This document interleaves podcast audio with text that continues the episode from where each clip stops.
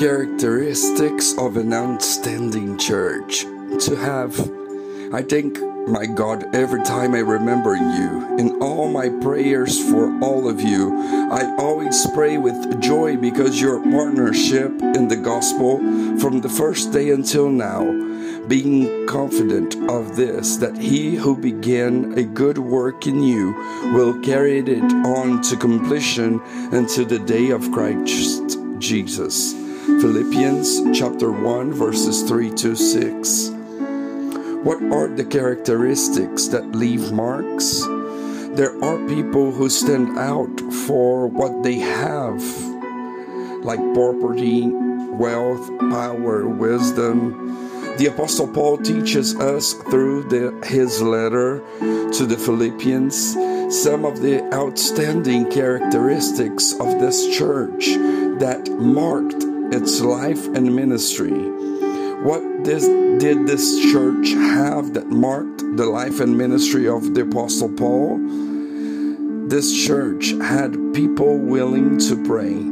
Before they were converted, they prayed Acts 16:13 says on the Sabbath we went outside the city gate to the river where we expected to find a place of prayer.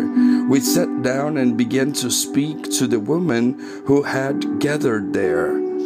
When someone is willing to seek God, to strengthen the relationship with Him, to share with the Lord their pains, concerns, and needs, we have to be assured God will listen. Jeremiah 29 13, you will seek me and find me when you seek me with all your heart. The prayer, if they prayed before having received Christ, we can imagine that after they were converted, they prayed much more.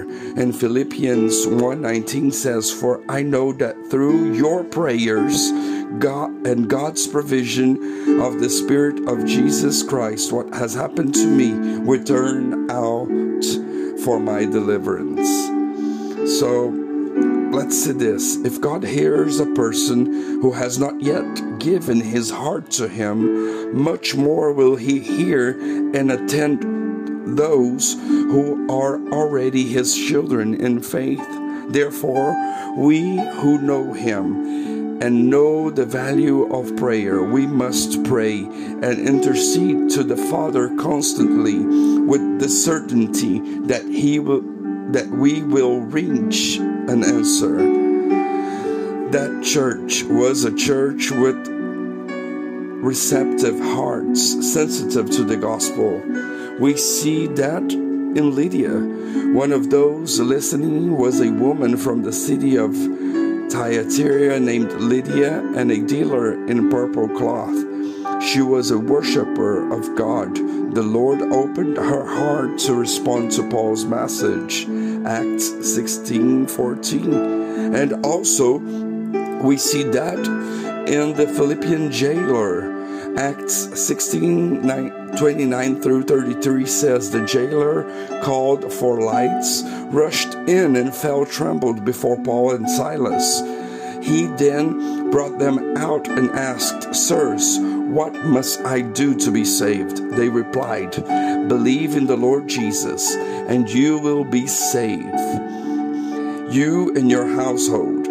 Then they spoke the word of the Lord to him and to all the others in this house.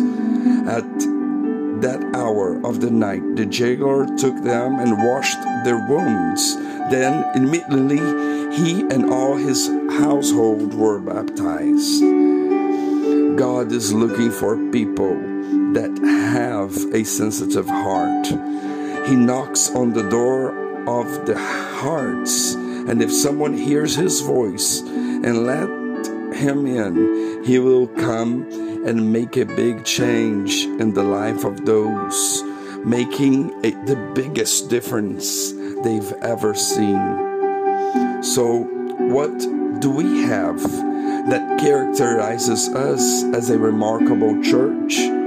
That church had people willing to pray and had people with receptive hearts.